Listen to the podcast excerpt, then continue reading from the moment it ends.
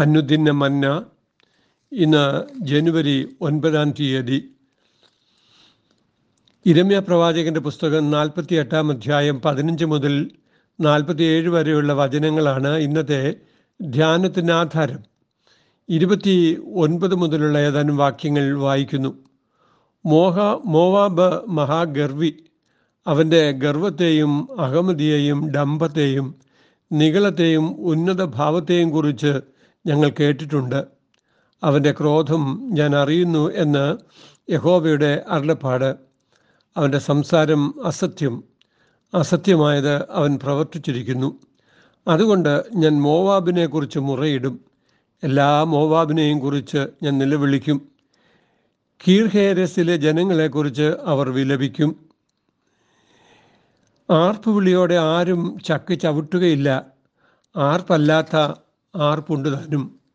ഹെസ്ബോനിലെ നിലവിളി ഹേതുവായി അവർ എലയാലെ വരെയും യഹസ് വരെയും സോവാർ വരെയും ഹൊരോനയും വരെയും എഗ്ലിത് ശലീഷ്യ വരെയും നിലവിളി കൂട്ടുന്നു. നിമ്രീമിലെ ജലാശയങ്ങളും ശൂന്യമായി തീരുമല്ലോ.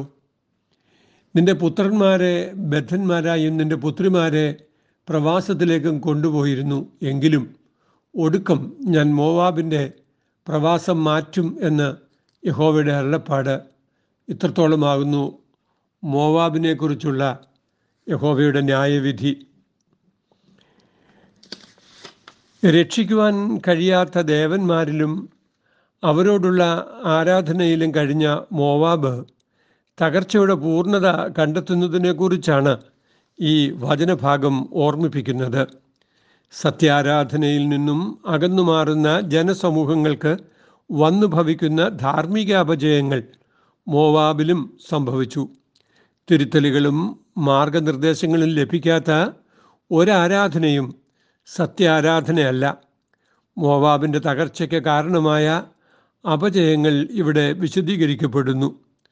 ആധുനിക കാലത്ത് ജീവിക്കുന്ന സകല ജനതകൾക്കും ഓർമ്മപ്പെടുത്തലായി ഈ വചനം സ്വീകരിക്കപ്പെടേണ്ടതുണ്ട്.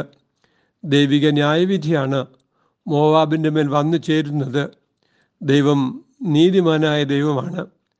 ദൈവം വച്ചിരിക്കുന്ന ക്രമത്തിൽ നിന്നും അകന്നു പോകുന്നവർ ന്യായവിധി സ്വയം വരിക്കുകയാണ് എന്ന് അറിയേണ്ടതുണ്ട്. ഒന്നാമതായി, യഹോവയ്ക്കും ദൈവജനത്തിനുമെതിരെ വമ്പ് പറയുകയും അവരോട് പരിഹാസം കാണിക്കുകയും ചെയ്യുന്ന മനോഭാവമാണ് മോവാബിനുണ്ടായിരുന്നത് എന്ന് ഈ വചനം ഓർമ്മിപ്പിക്കുന്നു. ഗർവം, അഹമ്മദി, ഡംഭം, നിഗളം, ഉന്നതഭാവം എന്നീ പദങ്ങൾ കൊണ്ട് മോവാബ്യരുടെ പെരുമാറ്റത്തെ വിശദീകരിക്കുന്നുണ്ട് ഇവിടെ.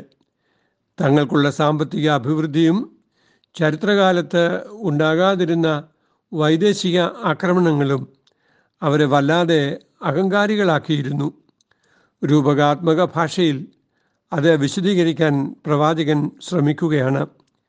ബാല്യം മുതൽ സ്വൈരമായി മട്ടിന്മീതെ തെളിഞ്ഞ് നിന്ന വീഞ്ഞായിരുന്നു മോവാബ്. ആരും അതിനെ ഇളക്കുകയോ പകരുകയോ ചെയ്തിട്ടുണ്ടായിരുന്നില്ല. അതിൻ്റെ മണത്തിനോ രുചിക്കോ അല്പം പോലും മാറ്റം സംഭവിക്കാതെ ഇരുന്നിരുന്നു. ഇങ്ങനെയുള്ള സ്വസ്ഥതയും അനുഗ്രഹവും അവരെ ഡംഭികളാക്കുകയും പരിഹാസികളാക്കുകയും ചെയ്തു. യഹോവയും യഹോവയുടെ ജനവുമാണ് അവരുടെ നിന്ദയ്ക്ക് പ്രധാനമായും പാത്രീഭൂതരായത്. സമൃദ്ധിയും ആബിൽ ഭീഷണിയില്ലായ്മയും അവരെ ഒരുതരം മദ്യ സംസ്കാരത്തിലേക്ക് നയിച്ചു. മത്തുപിടിക്കുന്ന അവസ്ഥയാണ് അവർക്കുണ്ടായത്. സ്വന്തം ഛർദിയിൽ കിടന്നുരുണ്ട് പരിഹാസ വിഷയമായി തീരുന്ന ദുരന്തമാണ് അവർക്ക് സംഭവിച്ചത്. യാതൊരു കാരണവുമില്ലാതെയായിരുന്നു അവർ ഗർവ് കാട്ടിയിരുന്നത്. ദൈവബന്ധത്തിൽ നിന്നും അകന്നുപോകുന്ന ജനം ലഹരി സംസ്കാരത്തിലേക്ക് നിപതിക്കുന്നത് സ്വാഭാവികം മാത്രമാണ്. ആധുനിക കാലത്തും ദൈവത്തിൽ നിന്നും അകന്നുപോകുന്നവർ ലഹരിയുടെ അടിമകളായി ലഹരി സംസ്കാരത്തിലേക്ക് നിപതിക്കുന്നത് നാം കാണുന്നുണ്ടല്ലോ. രണ്ടാമതായി, മോവാബിൻ്റെ വാക്കും പ്രവൃത്തിയും അസത്യമായതാണ് എന്നാണ് പ്രവാചകൻ ഉയർത്തുന്ന മറ്റൊരു ആരോപണം. മോവാബിൻ്റെ അഭിവൃദ്ധിയുടെ ഒരു കാരണം അവരുടെ മുന്തിരിക്കൊയ്ത്തും വീഞ്ഞിൻ്റെ കയറ്റുമതിയുമായിരുന്നുവെന്ന് സൂചനയുണ്ട്. നിന്റെ വള്ളികൾ കടലിനക്കരെ കടന്നിരിക്കുന്നു, അവ യസേർ കടൽ വരെ എത്തിയിരിക്കുന്നുവെന്ന് പ്രസ്താവിക്കപ്പെടുന്നുണ്ടല്ലോ. എന്നാൽ ശൂന്യമാക്കുന്നവൻ കതിരുകളിന്മേലും മുന്തിരി കൊയ്ത്തിൻ്റെ മേലും ചാടി വീണിരിക്കുന്നതിനാൽ ചക്കുകളിൽ വീഞ്ഞില്ലാതാവുകയും വിളഭൂമിയിൽ നിന്ന് സന്തോഷവും ഉല്ലാസവും നീങ്ങിപ്പോവുകയും ചെയ്തിരിക്കുന്നു. സന്തോഷത്തിൻ്റെ ആർപ്പല്ലാത്ത ശബ്ദബഹളമാണ് അവിടെ സംഭവിക്കുക. അതായത് നെടുവീർപ്പിൻ്റെയും കരച്ചിലിൻ്റെയും നിലവിളി ശബ്ദമാണ് ഉണ്ടായി വരുന്നത്. മോവാബ് സമ്പാദിച്ച സമ്പാദ്യം ഇല്ലാതെ പോവുകയാണ്. വാക്കിലും പ്രവൃത്തിയിലും സത്യസന്ധതയില്ലാതെ വാണിജ്യ ഇടപാടുകൾ നിലനിൽക്കുകയില്ല. അസത്യങ്ങളും ദൈവവിരുദ്ധതകളും അതിൽ തന്നെ നാശകാരണമായി തീരുകയാണ്. ദേശത്തുള്ള സത്യസന്ധതയും ജീവിത വിശുദ്ധിയുമാണ് അതിൻ്റെ നിലനിൽപ്പിന് അടിസ്ഥാനം എന്ന് തിരിച്ചറിയേണ്ടതുണ്ട്. ദൈവിക നിയമങ്ങൾ പാലിക്കാത്ത ജനസമൂഹങ്ങളുടെ മേൽ ദൈവത്തിൻ്റെ ന്യായവിധി ഉണ്ടാകും. കൃഷിയും കച്ചവടവും കന്നുകാലി സമ്പത്തുകളുമെല്ലാം അനുഗ്രഹമാകാൻ ജനം ജീവിത വിശുദ്ധിയും സത്യസന്ധതയും കാക്കേണ്ടതുണ്ട് എന്ന് ഈ വചനം ഓർമ്മിപ്പിക്കുന്നു. ആധുനിക കാലത്ത് ജീവിത വിശുദ്ധിയും സത്യസന്ധതയും നഷ്ടപ്പെടുന്നതിനാൽ സമ്പത്തുകളൊക്കെ തന്നെ അനുഗ്രഹമാകുന്നതിന് പകരം ശാപമായി മാറിക്കൊണ്ടിരിക്കുകയാണ്.